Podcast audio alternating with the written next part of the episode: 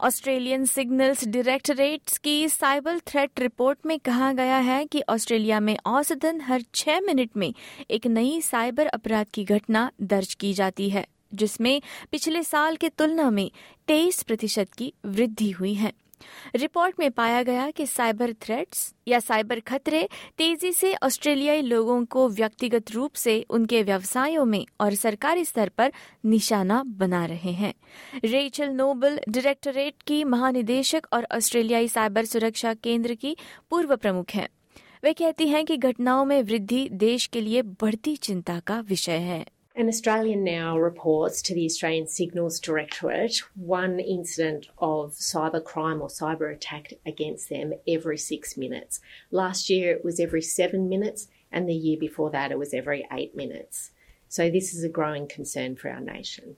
Globally, we have seen grave threats from malicious actors against our critical infrastructure, the world's critical infrastructure, water, energy, telecommunications, transport, schools and hospitals. Cyber सुरक्षा घटनाओं के लिए शीर्ष reporting federal सरकार राज्य सरकार और स्थानीय सरकारें और पेशेवर वैज्ञानिक और तकनीकी सेवाएँ इन क्षेत्रों पर थी रिपोर्ट के अनुसार राज्य प्रायोजित साइबर अपराध का सबसे बड़ा दोषी चीन था।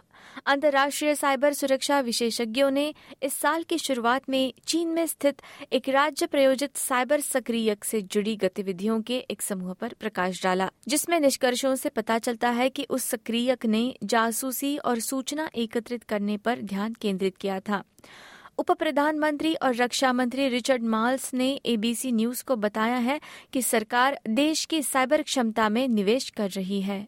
What the report makes clear is that in terms of cybercrime, we are seeing an increase in the number of reports of cybercrime over the course of the last year, 23% increase. And, and, and concerningly, each of those reports uh, carry a much greater cost for businesses, something like a 14% increase. So we're seeing more reports and, and the incidents are themselves more costly for businesses. From a government point of view, we are seeing state actors uh, showing more interest in our critical infrastructure. And so you know, we are investing $10 billion uh, over 10 years to the Australian Signals Directorate, which effectively sees a doubling in its size uh, to bolster our cyber capacity, to bolster our cyber defences in that sense.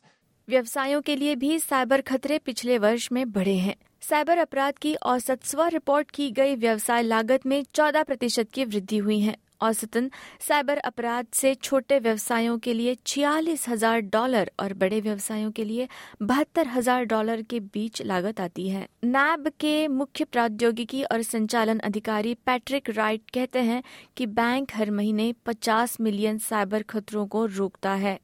वे कहते हैं कि छोटे व्यवसायों की सुरक्षा के लिए अधिक शिक्षा की आवश्यकता है। What stands out for me in the report is the impact it's having on the business community. in particular the small business community. For each reported event, businesses are losing up to $100,000. And remember, small businesses employ two and three Australian workers. We believe that education is key to helping businesses take steps, active steps, to prepare themselves and secure their environments. व्यक्तिगत स्तर पर cyber अपराध के सबसे आम खतरे दरअसल fraud online banking fraud और ऑनलाइन शॉपिंग फ्रॉड जाने गए हैं रिपोर्ट में कहा गया है कि जैसे जैसे अधिक से अधिक ऑस्ट्रेलियाई अपने जीवन और व्यवसाय में प्रौद्योगिकी को एकीकृत कर रहे हैं, साइबर अपराधियों और डेटा उल्लंघनों के लिए लक्षित क्षेत्र का विस्तार हो रहा है। मेलबर्न यूनिवर्सिटी में कंप्यूटिंग और सूचना प्रणाली के एसोसिएट प्रोफेसर टोबी मरे बताते हैं कि कंपनी डेटा उल्लंघनों के शिकार हुए व्यक्तियों के पास अपनी जानकारी सुरक्षित रखने की बहुत कम शक्ति होती है large companies, so if you take the Optus breach or the Medibank breach uh, from last year as examples, for individual Optus customers or individual Medibank customers, there's not a whole lot that they could have done differently that would have helped to protect themselves because of those breaches. And the reason is because individuals, as all individuals, we hand over so much of our personal information to these companies just as part of doing business with them, as being customers of them. And the onus is really on those companies to be adequately protecting that information that they're holding about us.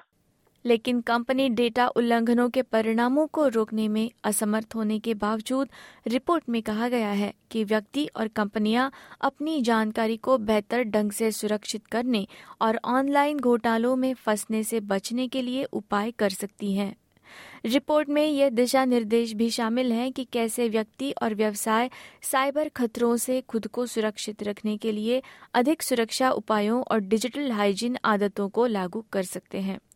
Tobey मरे बताते हैं कि generative artificial intelligence में उछाल cyber अपराधियों द्वारा लक्षित कमज़ोर व्यक्तियों के लिए एक अतिरिक्त खतरा पैदा करता है। Hackers have used uh, AI deepfake technology in order to fake the voices of their uh, children and to, you know, uh, make a fake voice call to mum saying, "Hey, you know, uh, can you send money?" Or even, "I've been I've been kidnapped and you need to pay a ransom," and really scary things like that. You know, these sorts of things that are designed to play on our emotions and get us into uh, a state where we feel really anxious and we're more likely to make a choice that we wouldn't have made otherwise, like handing over money or something like that.